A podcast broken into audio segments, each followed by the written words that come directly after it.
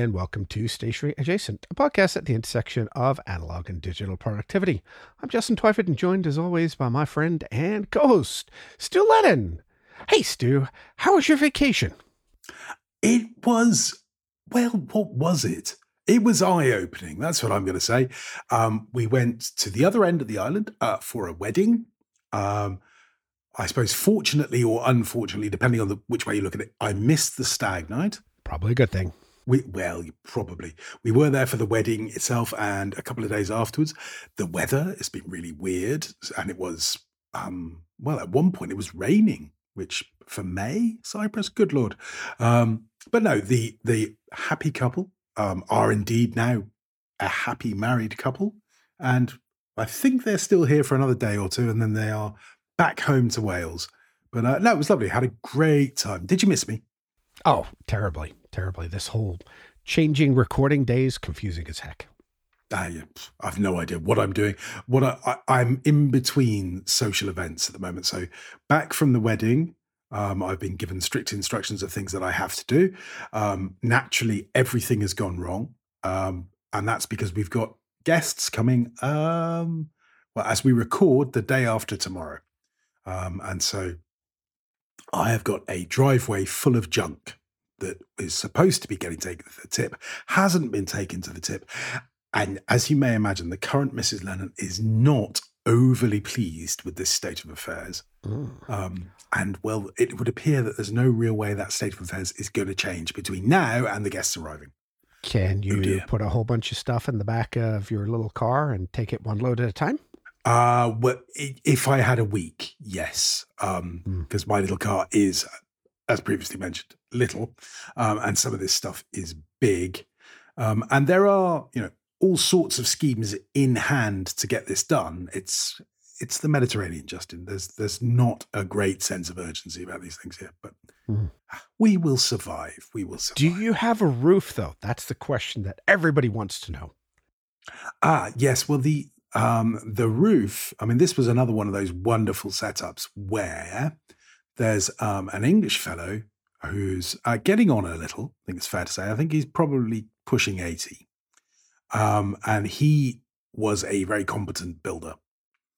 And he came and said, I'll quote for it. To which I replied, um, You're aware it's a roof that, you know, sort of, you know, ladders stuff. He said, "Oh yeah, I'm not going to get up a ladder or anything.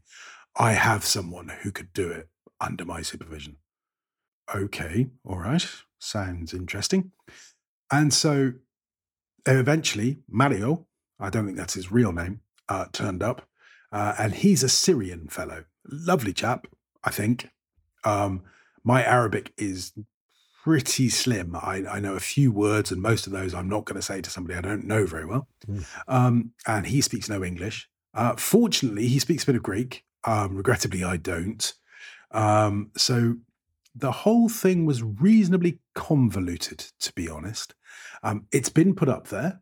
Um, the um, things outstanding are one, there needs to be some silicon applied around the chimney as a detail that nobody had thought of at the time.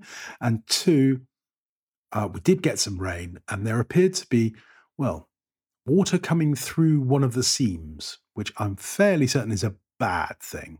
So, hmm. um, more silicon.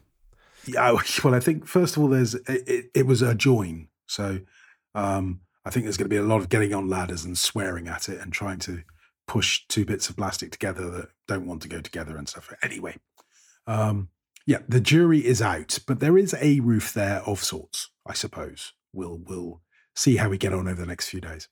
It's all right. You're not going to have any more rain for another what eight months. You'll be fine. Well, who knows with this weird weather? I mean, I was just looking at the uh, the tool of the week, which we'll get to later. I mean, the, the world's gone mad, Justin. So, what about follow up? Have you got any follow up? I don't really have anything. I finished uh, editing our last episode, and uh, uh, pleased to announce, I don't think we really uh, trod on any landmines too much. Okay. Uh, but uh, certainly looking for some feedback on that. Hopefully, we did that uh, justice. Interestingly enough, I was looking through the list of books by women that were that Lisa recommended and that we put into the show notes. Mm-hmm. and a lot of the books are well, male, pale, stale. You know, a bunch of white men writing books on productivity. Mhm. Um, the women also tend to be of a certain age and white as well. Uh-huh. Um, so I don't know if there's anything, you know, if we're looking at this, let's open our mind. Um, you know, people of color, is there anything by them that is a good book to read? Is there different, you know, um, books out there? I'm I'm certainly looking at this whole topic with a, a different, fresh set of eyes. So kind of cool. Hmm. How about you? What's your follow up? Ah, well, I'm I'm sort of going even deeper into the sort of white Anglo-Saxon Protestant. Um, so I I read my Getting Things Done by David Allen, um, and ordered the paperback, which has now been delivered. So I have a, a reference version. Um, I've also got. I'm just looking a workbook, the Getting Things Done workbook. I was about to mention that to you as well. Oh, there's a workbook as well. Well, I'll, I'll see what it's like. Um, I'm going to go through that. So I'm, as you may gather, I'm still into my GTD thing. Um, and yeah, as I mentioned earlier, I've, I've got friends from from Hungary visiting uh, in a couple of days, which will be very exciting. Very nice. Very nice. So, what was your tool of the week this week besides taking the week off and having fun? Uh, well, uh, that was it, really. That was my tool of the week. Was a long weekend off. Um, we drove to Ayia Napa, which is the sort of party capital of Cyprus, on Wednesday after Margaret finished work. So we got there in the evening. Um, and the wedding was on the Thursday. So we met up with the wedding party on the Wednesday evening. They were, well, they were feeling a little delicate because the stag night had gone on on the Tuesday. So uh, we, you know, caught up with some some friends, old and new. Uh, had a couple of uh, couple of little drinks with them, and then early to bed uh, so that we could get up for the wedding. Uh, and then we had the wedding on Thursday, which involved a double decker wedding bus. I mean, I think everybody should get on a double decker wedding bus. I'm just even trying to figure out how you have a wedding, get a double decker bus, but that's okay. You know, it's a Cyprus thing. You just no, you just get to the you know from A to B um, on your double decker bus. It's great, fantastic. Uh, It means you don't lose anybody, um, and lots of people sort of beep their horns at you and go congratulations. And you know, I, I assume that they were talking to the bride and groom, not me, but I waved nevertheless.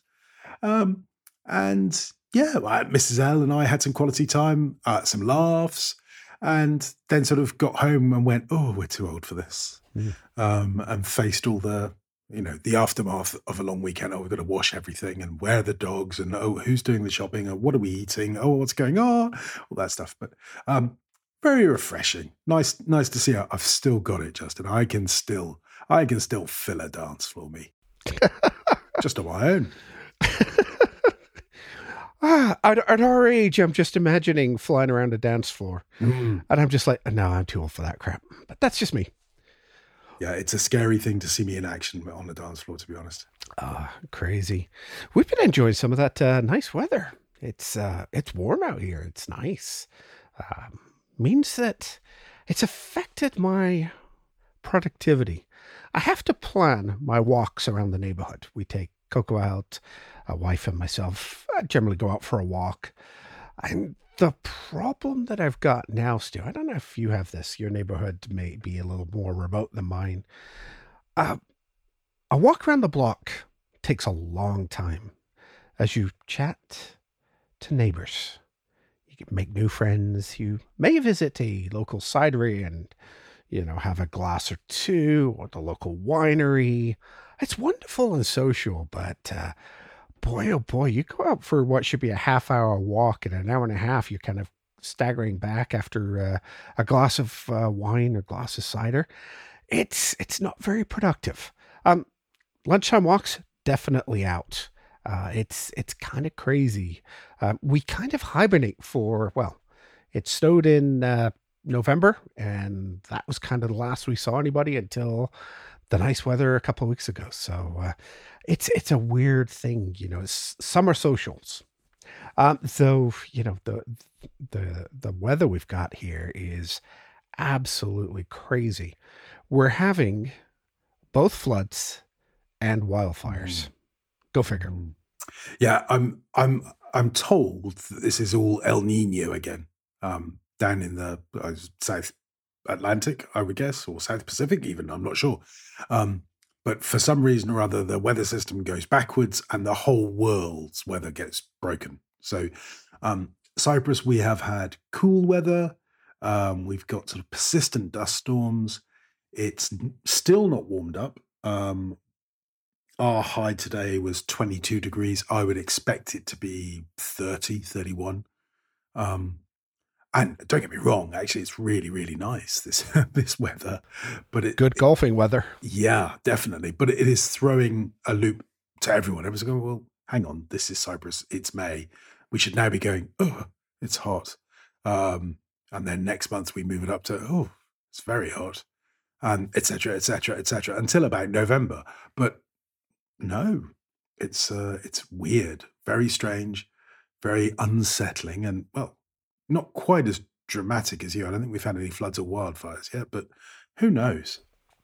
Yeah, it's it's crazy up here.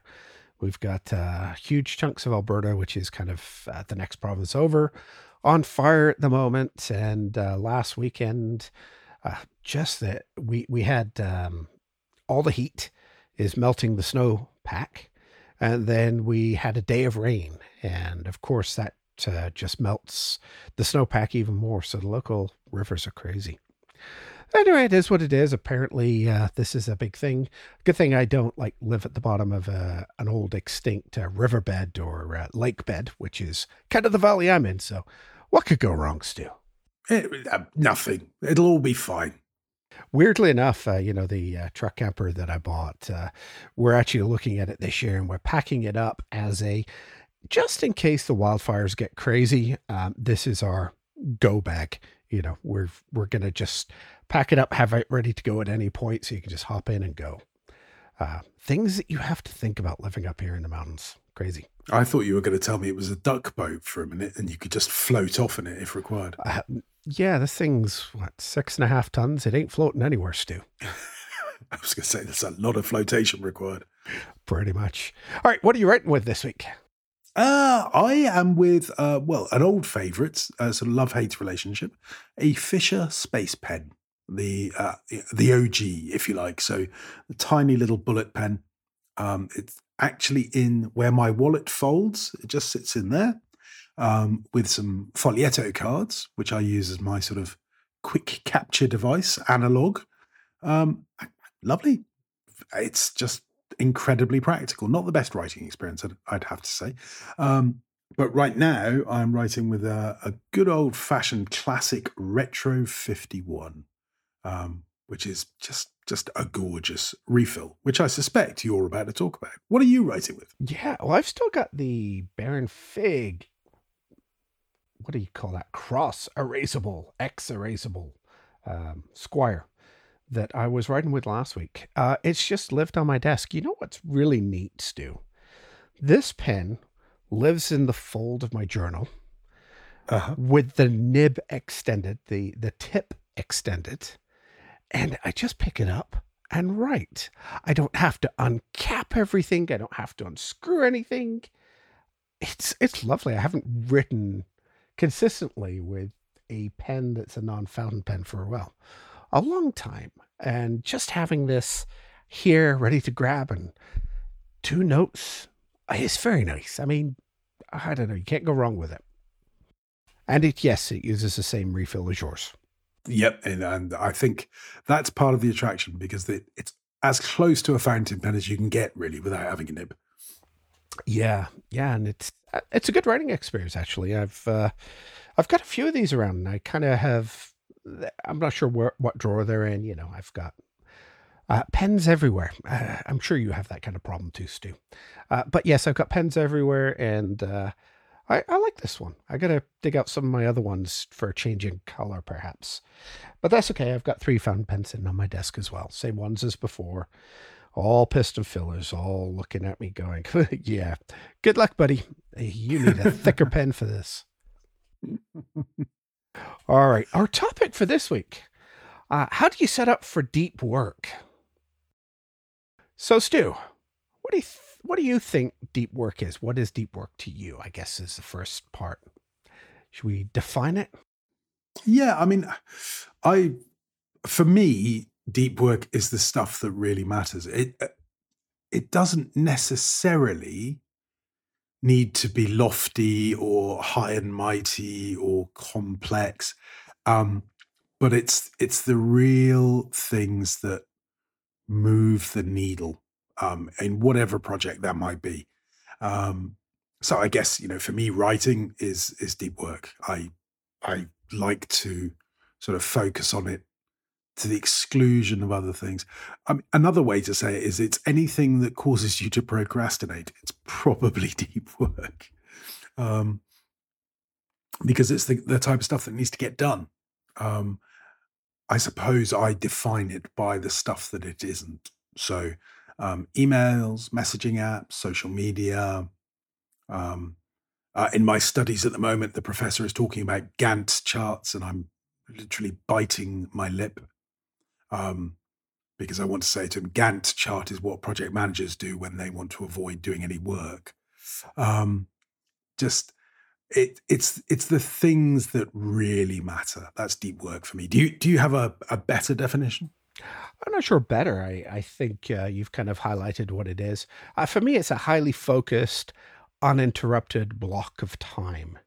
Um, you know, I kind of look at it with a whole bunch of questions. Um, how long are you going to deep work for? You know, it's it's really just that that highly focused time block that that is deep work for me. Uh, I guess it really depends on uh, how long you want to focus and depends on your focus. I think you know in this day and age, um, you know there's there's people talking about you need to do this very prescriptive. This is what what uh, deep work is and you need to do this time block.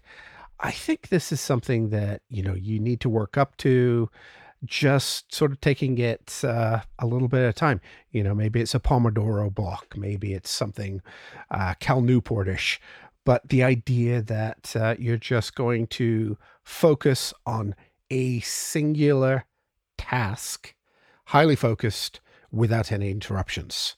That's kind of the way I look at it. Yeah, and I think um, the reality of the world that we live in is that um, 30 years ago, people wouldn't have understood this conversation.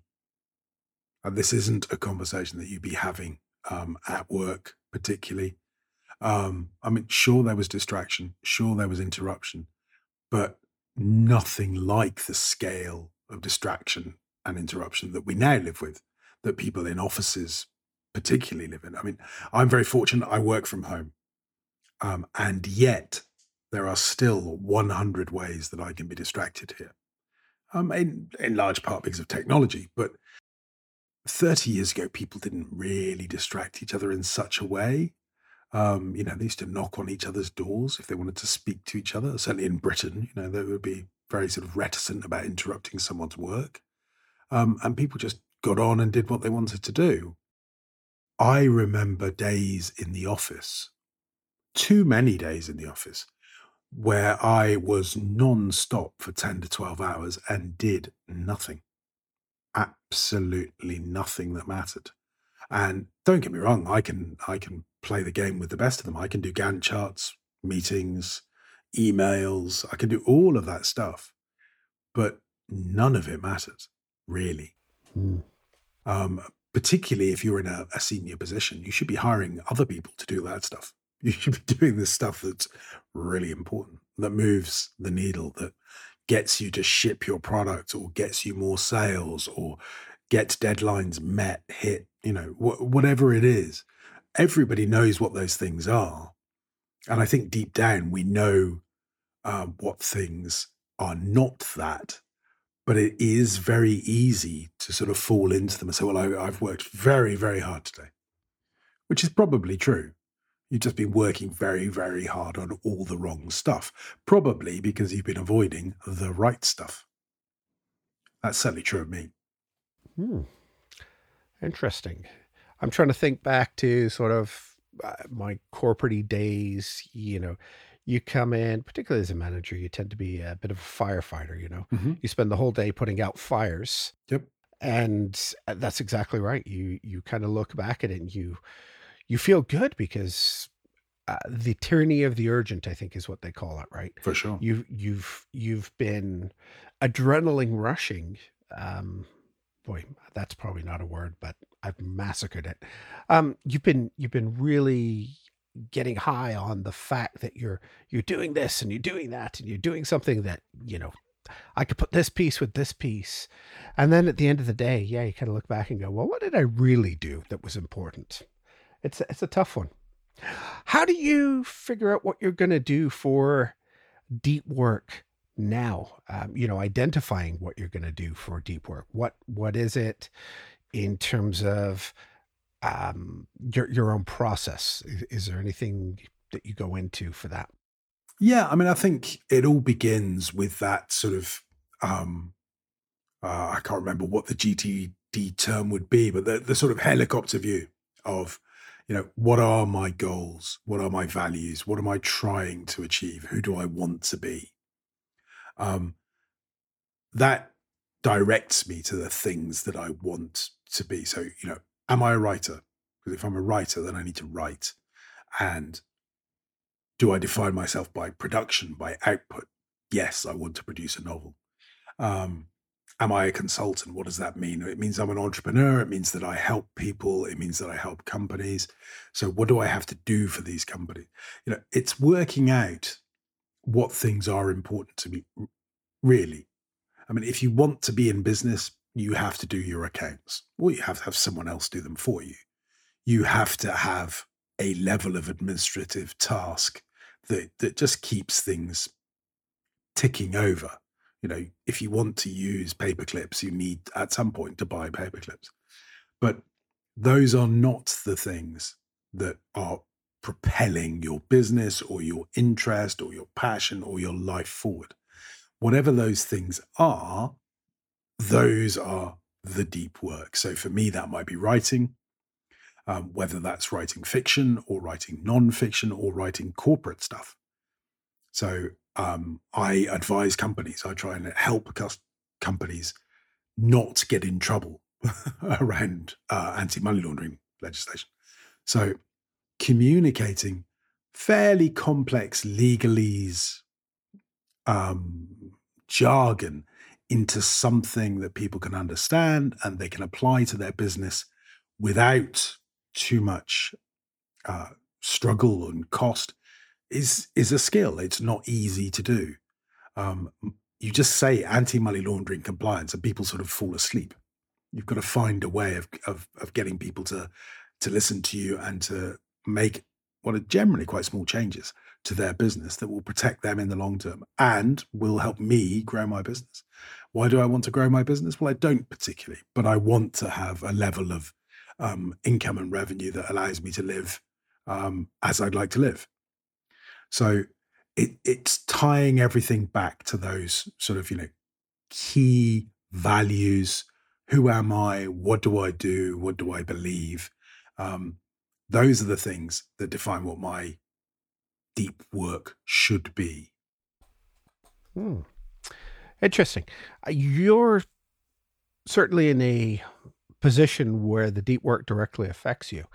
Any thoughts on sort of being a corporate person where hmm. uh, deep work is less about necessarily what you want to do and what needs to be done? I think um, again, it's it's a similar lens actually, because if you are you know working in a corporate environment why are you working in that specific corporate environment? Is it because this is a field that interests you? Is it because it rewards you very well? Is it one of those pure accidents? Um, you know are you working in retail when actually you want to be working uh, in medicine? And if your goal is okay i want to use this as a stepping stone to being in medicine okay, let's let's draw that out a little bit. How do you get from where you are to where you want to be? And you may well define that, you know, I need to be selling um, more widgets than anyone else in the company to demonstrate that I've got the skill set required for the sales, which I can then try and uh, translate into dedication for selling, you know, pharmaceutical drugs or, you know, whatever it might be. um, if you can make an approximate map of how that is going to unfold, your deep work falls from that. So you want to be the best salesperson you can be for whatever your own personal reasons are, then your deep work is probably picking up the phone and calling people. Mm. Using the old paper clips again. It was a, a gentleman, I think in Vancouver actually, who used to have two um, paperclip holders on his desk. Mm-hmm. And he'd start the day with 101 uh, in one of those. And every time he'd make a cold call, he'd take the paperclip out and put it into the other one. And his goal was he wouldn't go home until he'd got all 100 paperclips moved from one container to the next. That was 100 yep. calls that he made. Yep. It's, I mean, it's um, things, uh, specifically around sales, those type of techniques are very effective. So I call it collecting no's. Um, so if I have a series of cold calls that I, that I want to make or need to make, or that somebody is forcing me to make more likely, um, then I will look at it as okay, I've got 30 calls to make here. I'm going to go and get myself 30 no's. Hmm. Um, so I mentally prepare myself for the fact that most people don't buy on a cold call. Uh, and most people say no, and some people say it very aggressively, uh, and some people say say it very rudely. But actually, I'm collecting no's, so I will pick up the phone. Justin, would you be interested in buy? No. Okay. Well, thanks very much for your time. I don't buy anything over the telephone, Stu. Go away. For sure. But I've collected a no, so I've succeeded. I've got a no from Justin. Now I'm going to phone DJ and I'm going to try and sell something to him. And he's going to say, no, I'm going to get no. And occasionally I get a yes to everyone's great shock and surprise. And well, those no's cost me pretty much nothing. And that yes might make me $10,000 a year. Hmm. It's a numbers game. Sales always has been, always will be. So I think you can, in a corporate environment, identify what your deep work is. And it, it might not be the stuff that you particularly enjoy, but it's the stuff that you have identified moves you towards achieving your goal, whatever that goal might be, both corporate and personal. Because ultimately, corporate goals uh, are completely pointless unless they serve the personal goal. So unless I care about the corporate goal, I'm not I'm not going to work towards it. But if achieving the corporate goal achieves my personal goal or helps me achieve my personal goal, then I'll do it. Hmm.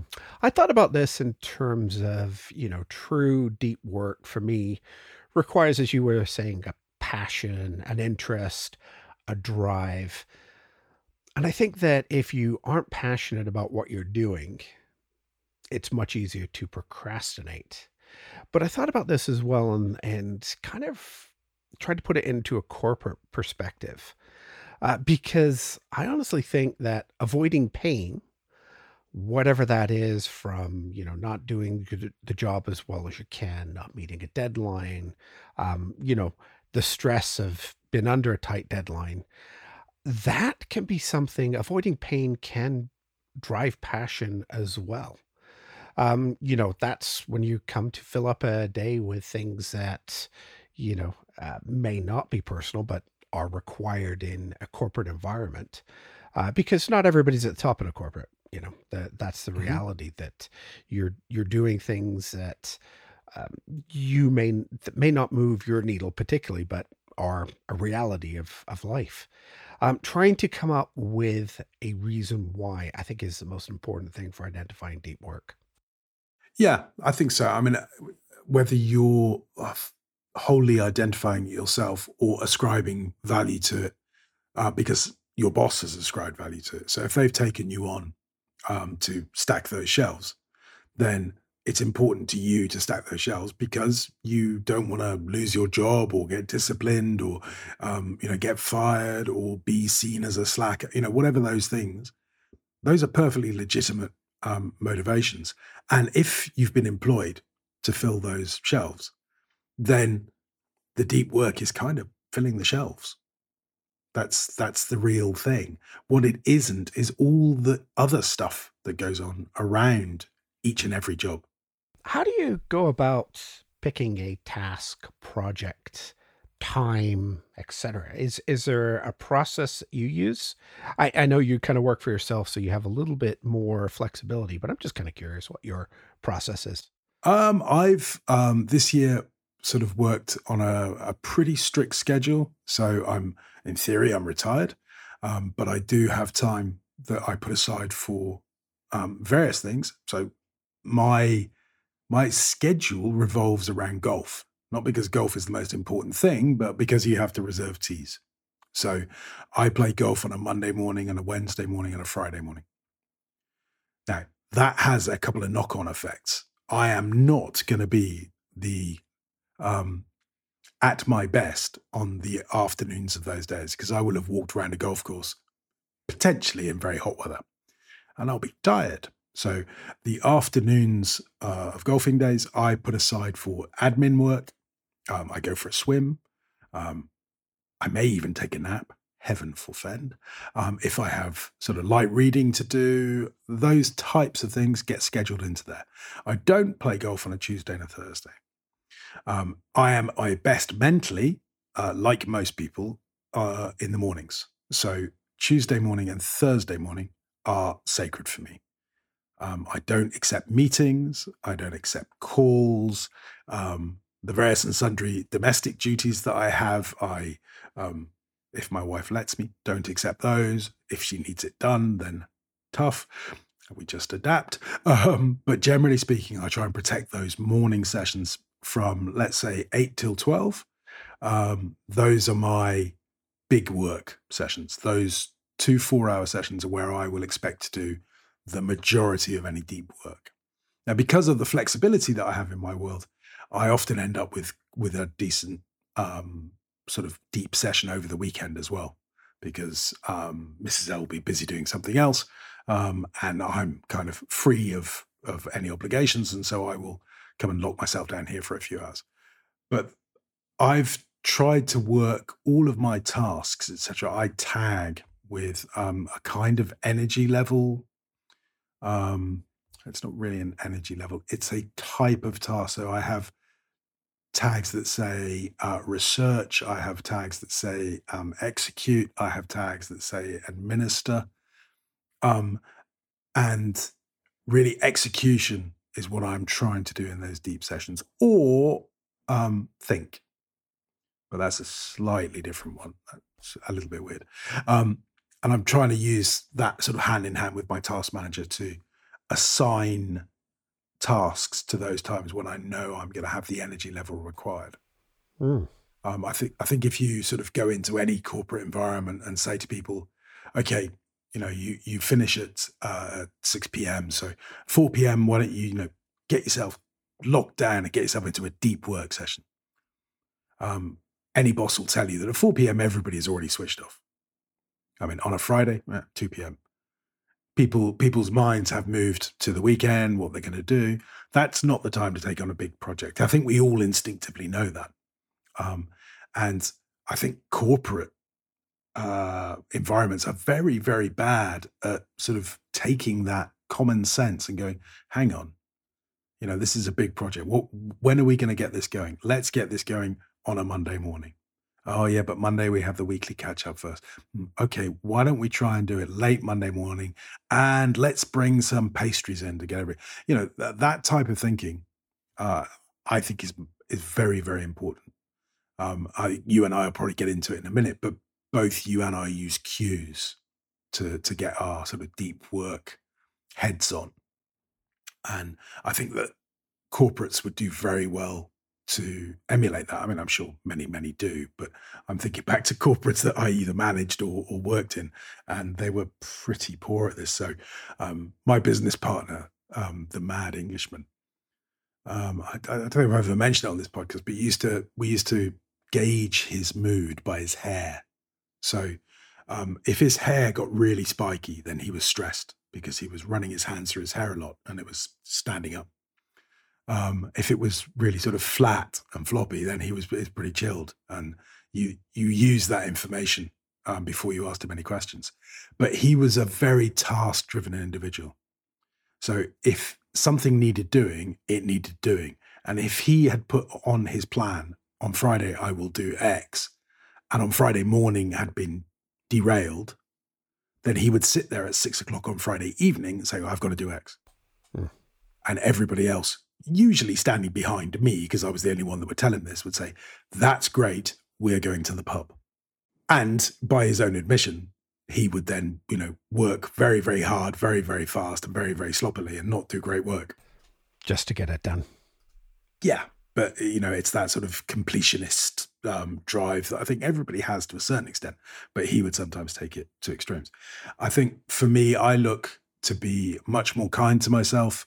Um, my weekly review is key in identifying what I'm going to do over the week. And I look at three things. So I'll look at my calendar. Is there anything that I have to do because, you know, there's a deadline or whatever? I've got a meeting. Um, then I will look at my deep work sessions. Right. What do I want to do in there? What do I want to do Tuesday morning? What do I want to do Thursday morning? Um, I'll fill those up. And then I will start sort of moving admin type shallow work tasks into the other sec- sections of the of the week and I try and give myself an approximate layout of how the week will work. I don't get too prescriptive, but um, those deep work sessions are the most important thing to schedule for me. Mm. Um, because I think I think what it does is it, it primes your subconscious to say, right, Tuesday morning I'm going to be working on Sean. Because the thing I find hardest is context switching. So um, being a, an anti-money laundering guy in the morning, then perhaps selling some notebooks in the afternoon, and then being a fiction writer in the evening, I find really hard. But if I can wake up my mind knowing that today I'm a writer, then all sorts of things happen. First of all, instead of making coffee, I tend to go for tea. I don't know why, but in my head, I guess writers drink tea.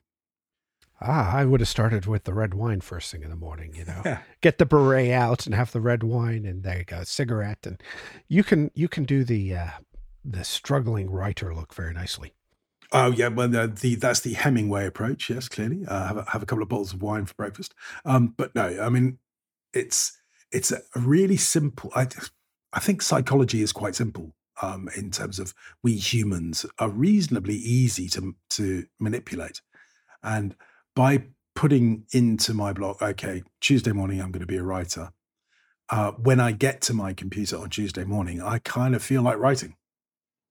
And then I will do, um, well, I mean, for me, I, I, I write standing up. So I have, I have a, um, I have a crank um, sort of sit stand desk. So I manually crank it up uh, on Monday evening uh, so that it's nice and high. My computer is ready.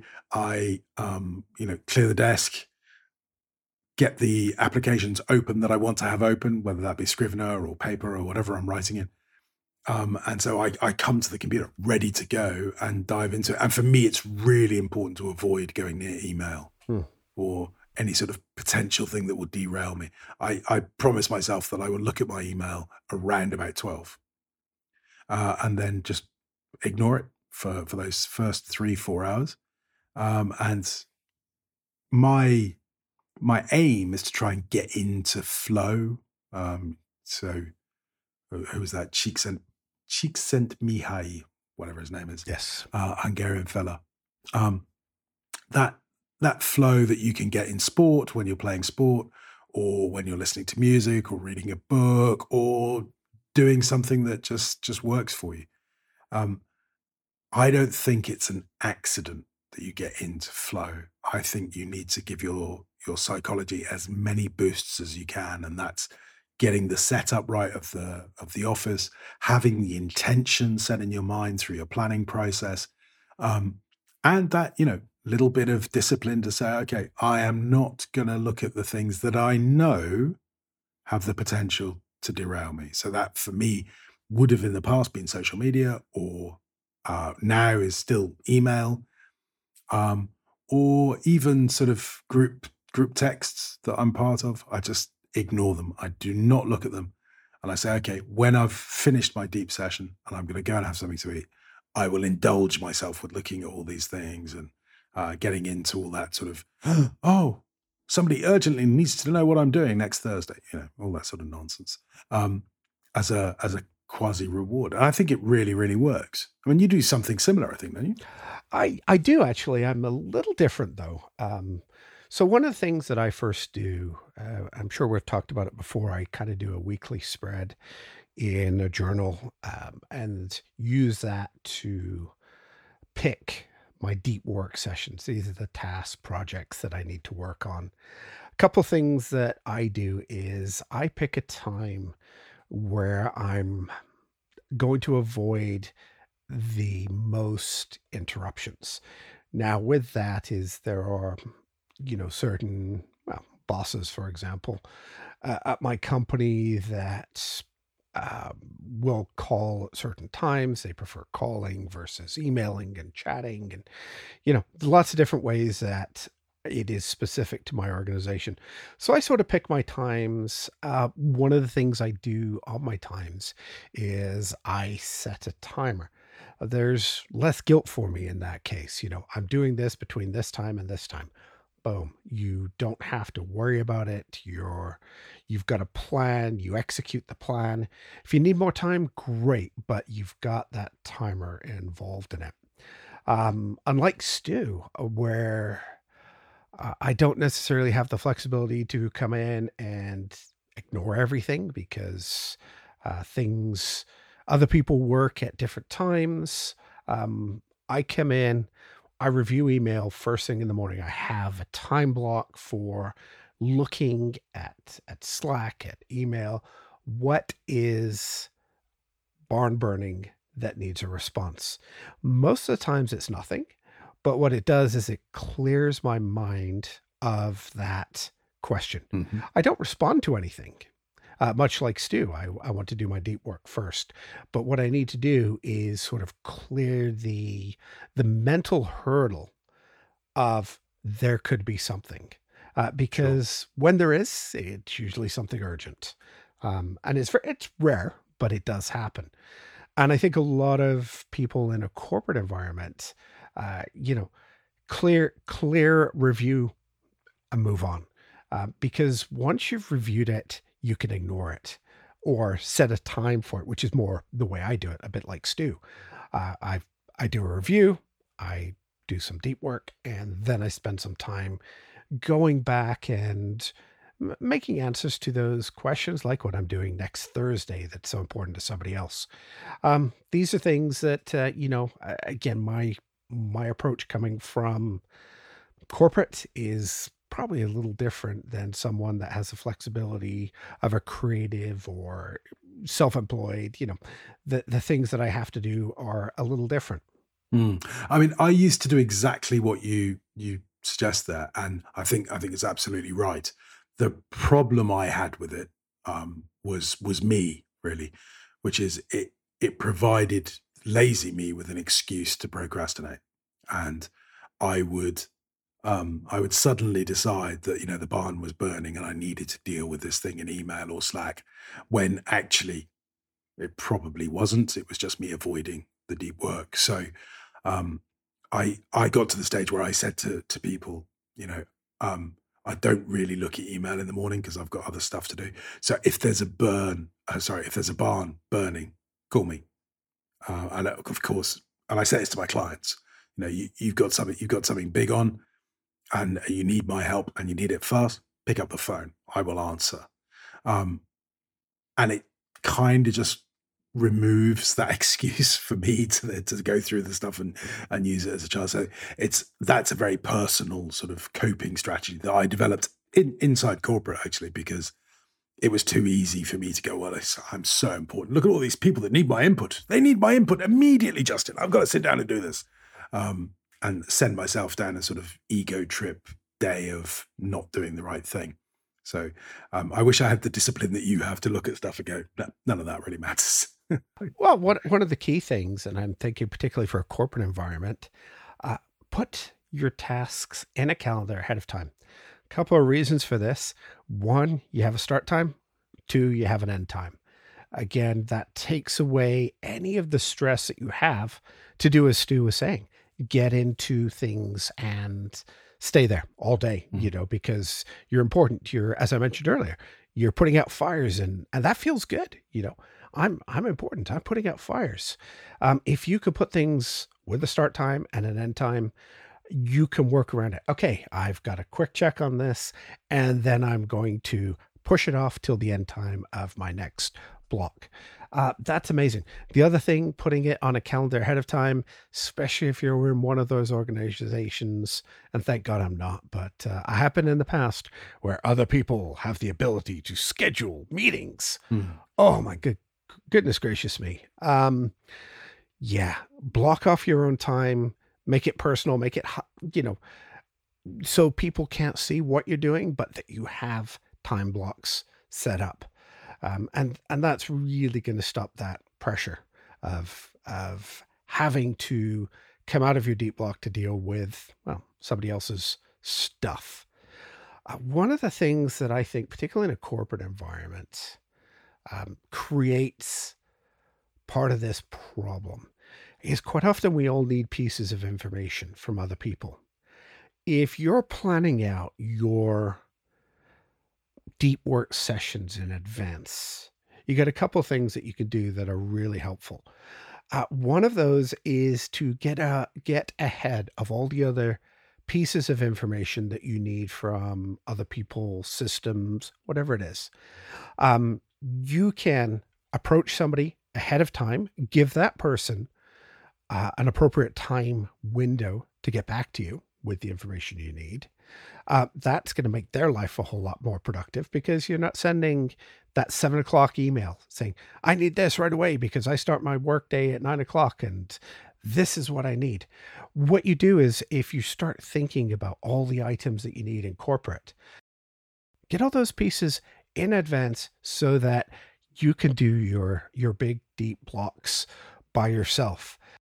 And the more you show leadership like that, even if it's leadership from the bottom, I'm thinking ahead. I'm going to do this. Can you give me this in two days? Because, hey, Wednesday is when my time block is, and this is Monday morning. Um, you can develop and encourage that ability of everybody in the organization to think ahead and be more productive rather than, you know, getting into a, a deep space and going, oh, I need this. I have a question on this. And then you're sending somebody a message and you're interrupting their time. So really think think about it. Plan ahead. I think is one of my key things before I even start uh, a block. Really uh, think about it ahead of time. Oh, for sure. Uh, do you do anything like that, Stu? No, absolutely. And um, you know that's where the whole sort of task management uh, GTD sort of approach to things um, comes in because if you are practicing GTD or a, a hybrid version of it, you'll be making those uh, clarifications uh, automatically as you capture things. You'll um, not necessarily as you capture, but perhaps after you've captured them, of saying, okay, so what do I need to make this happen? Oh, I need Justin to produce this thing before I can do anything. All right, so what I actually need to do is say to Justin, when is this coming? Or depending on the power dynamic, Justin, make sure I have this by this date. Um, but yeah, I agree with you. That sort of planning of giving everyone the chance to support you rather than hinder you by being very clear about what you need and what you're doing and why, um, I think makes things abundantly easier for you, for the you, the, the person yourself, but also for everyone else. So, you know, they appreciate the fact that Justin was saying, okay, I, I need this for Friday because I've got stuff I've got to do on it. Is that okay with you? Cool, fantastic. People like to be consulted. Um, and yeah, calendars, depending on the position you're in, I think, you know, a lot, a lot of people have calendars imposed upon them. Um, there's nothing wrong with some creative accounting um, calendar wise. You can you can block time off for a meeting. Uh, you know, if somebody asks you, you could say, well, actually, the meeting is with myself. But um, it's, I think, it, it's worth doing. Um, certainly, when I look back at the people that um, that I worked with who were good at this, um, and when I was, you know, at my most productive, one one thing I've always maintained, you know, for for years now, if you get two hours of of really good work out of somebody in a day, then you are getting a lot more than most corporations do most people spend most of their time doing stuff that is a waste of their time.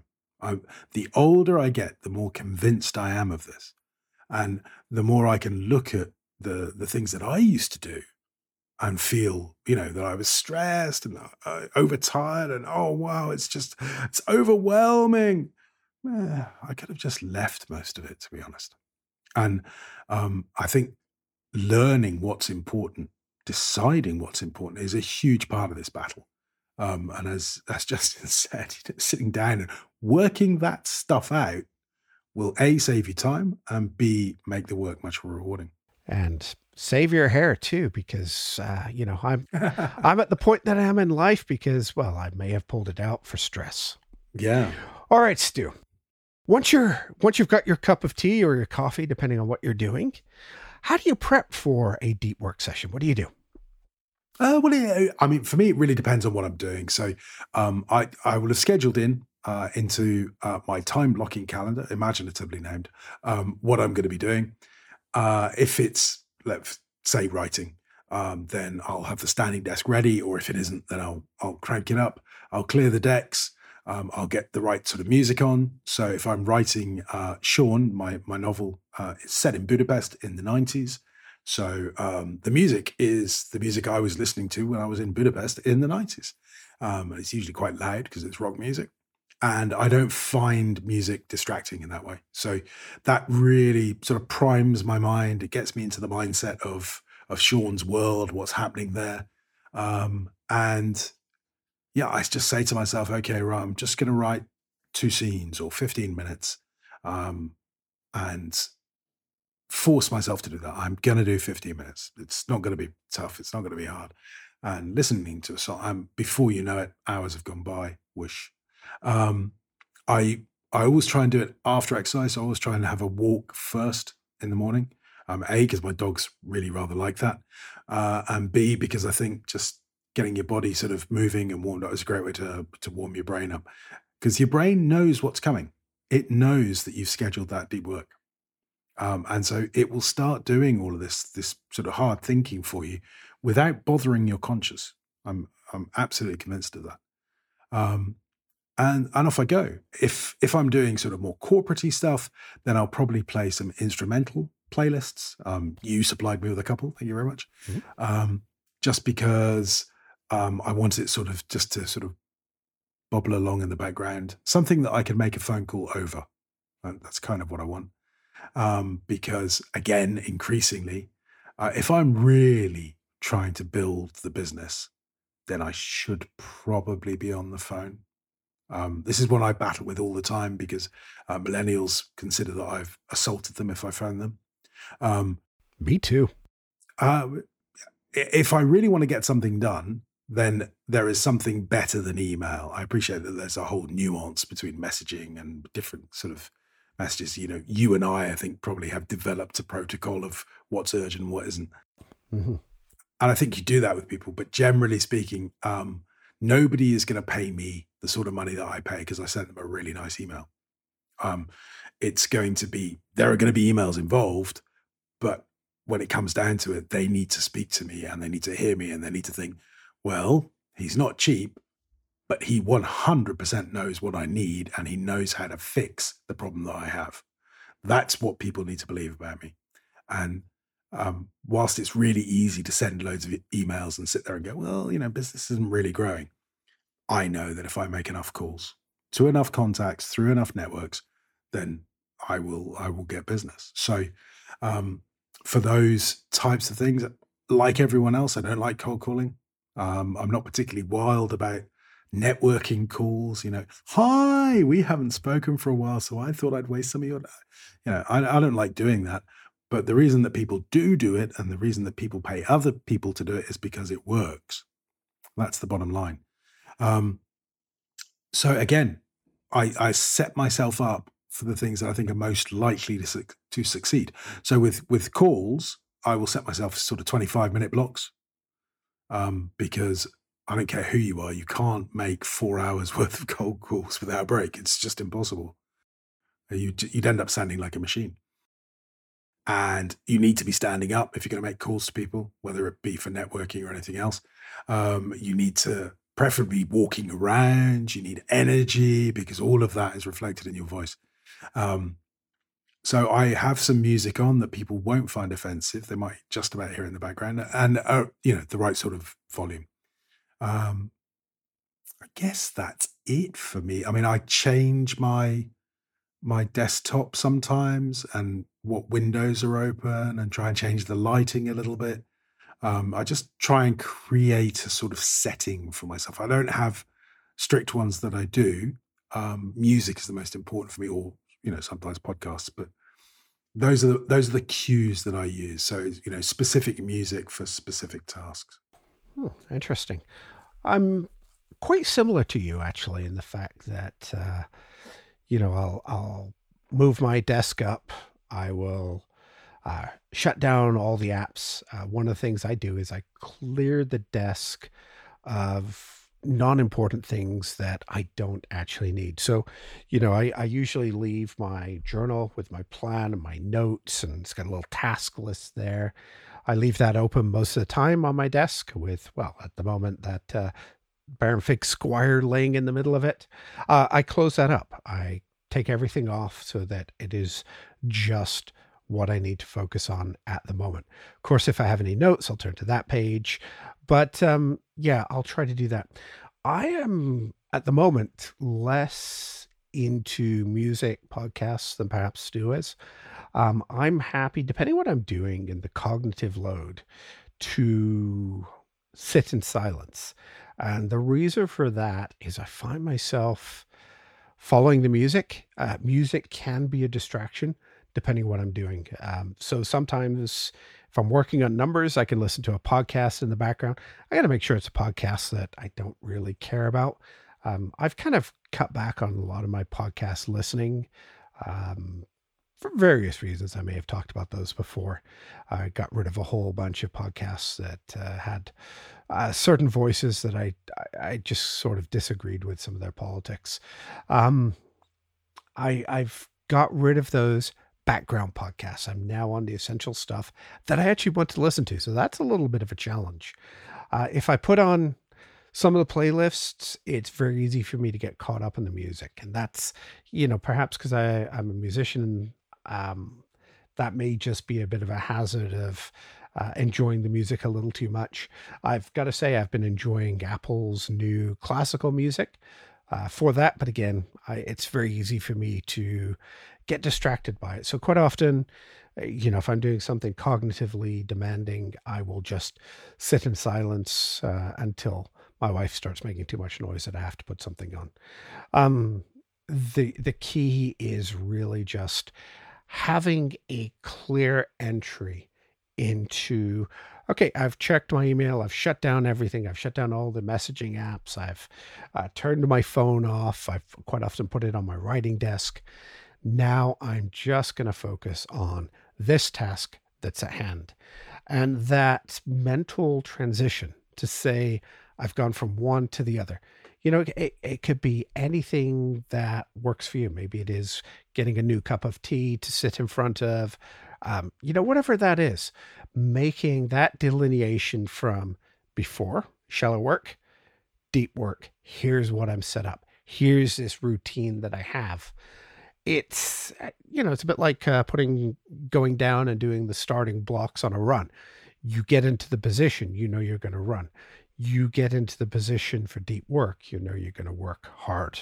And that's kind of the goal that i have. It doesn't necessarily matter what it is as much as the fact that you have a process. Yeah absolutely. Anything that uh, you think about the dismounts do um, is there any, do you put a, a, final timer on it or do you just go as long as you can? Um, well, I have a, I, I have a, a target time, um, largely dictated by my stomach. Uh, so I plan to work through to, to lunchtime. Um, if I don't, um, then, you know, I guess there's a sort of subconscious minimum that I've set somewhere. And if I'm really in the flow and enjoying it, then, you know, I, I can can fly straight through those things without without any problem at all. And as long as you don't you know bump into a calendar event, that's fine. Um, so no, but what I what I do um, force myself to do is when I when I stop and I finish, is to sort of just take a little moment to go, you know, well done, Stu. Good work. Um, nobody else is going to do it, let's be honest. Um, and I, deep work is really hard. I mean, it's it's hard work. It's draining, whether that be writing or calling people. You know, any of the stuff that that is valuable tends to be hard work. Um, and I think we probably don't catch ourselves getting things right enough. And it's it's so easy to get down on yourself. So I take a little moment to go, well done me, and you know, maybe have a reward, get a sparkling water. Oh, quite a rock and roll life I lead. um, and and just you know, um, you know, play with the dogs. Just generally go, okay, you know, I feel good about that. It's important to reinforce those feelings, I think, because you know they encourage you to to go back and do it again. What about you? Do you have a do you have a sort of set rule? Yeah, I I like to have that peace of mind of, you know, I, I clear the decks before I start and I like to clear the decks afterwards. Again, I'm working in an organization where there's lots of different people, lots of different communication, uh, you know, some of it important, most of it not. But if I can have a defined time and a defined shutdown, which involves sort of another check, what's blown up. Um, I get confidence in the fact that I can schedule a two hour block here mm-hmm. where I can ignore everything. Um, and I think, you know, that's part, part of deep work for me is you have to build up to it. You can't just suddenly say one day I'm going to go and do 4 hours of deep work in one block from you know first thing in the morning till noon uh, especially if you work in a big organization or an organization sure. where you're dealing with other people. The ability to clear the decks and build up confidence is going to allow you to get deeper and deeper into a deep work block. Um, you're not going to be tempted by the distraction of I, I just need to check this. I just need to check that. Well, what if? Because that is unfortunately what a lot of us are conditioned to in corporate environments. The what if you're waiting for. That's why there's so much stress. People checking their phones, waiting for the next TikTok video or whatever it is. Um, if you can get to the point where you can say, I am comfortable ignoring the world for two hours, and then I'm going to check back in people also get used to that. You know, okay, he responds within two hours. Um, and this is something that I try to encourage my staff to do is, you know, don't be constantly on email. Look away from it for a while. What's the expectation that customers have, for example? And and look at that and say, okay, you know what? I could do a Pomodoro block of 25 minutes and then check my email for five minutes and then, you know, do another Pomodoro block. Or I could just say, I'm going to schedule two hours and I'm going to work on something big and I'm going to move the needle. Really, really a tough thing to get right, uh, but build it up slowly. And I'm at a point where I'm comfortable with my blocks now, uh, but that's not something that just comes from saying I'm going to do this. It's it's not as easy in the corporate world. No, for sure, I can understand that. All right. Uh, any takeaways on this, Stu? Uh, well, uh, as ever, um, none none of my thoughts are original. Uh, they've all come from reading. So um, I heartily recommend Deep Work by Cal Newport. Um, and also uh, the one that he released after that, which was called A World Without Email. Um, both very interesting reads about um, well about what we've been discussing and about distraction generally. What about you, JT? What have you got? I think the key to me is find something you care about working on. And if it's not something that you really care about, find a reason why it's important because that will drive your success. Very good. All right, Stu, where can people find you on the internet this week? Uh, well, you can find me at stuartlennon.com, uh, where my writing lives, or you can find me at limeconsulting.com if you want some very serious stuff about anti money laundering. Or if you want some wonderful stationery delivered anywhere in the world, then nerosnotes.co.uk. What about you, Justin? Where can people find you? Well, the easiest place to find me, justintwyford.com. You can see my adventures uh, out on the weekends, time blocking life away from the universe uh, at YouTube, Beyond Your Front Door. You can email both Stu and myself at stationeryadjacent at gmail.com. Please take a moment and like and review us on your podcast catcher choice. Uh, we really do appreciate your recommendations to your friends and colleagues. Our next topic is going to be, well, Stu, GTD, stage by stage. He's just finished the book. He's got the workbook. Uh, he's writing the blog post. So I'm I'm sure a review and a discussion of what we like, what we don't like, what works for us will be coming up. Do with all the help I can get. All right. Until then, goodbye and stay productive. Yes, us.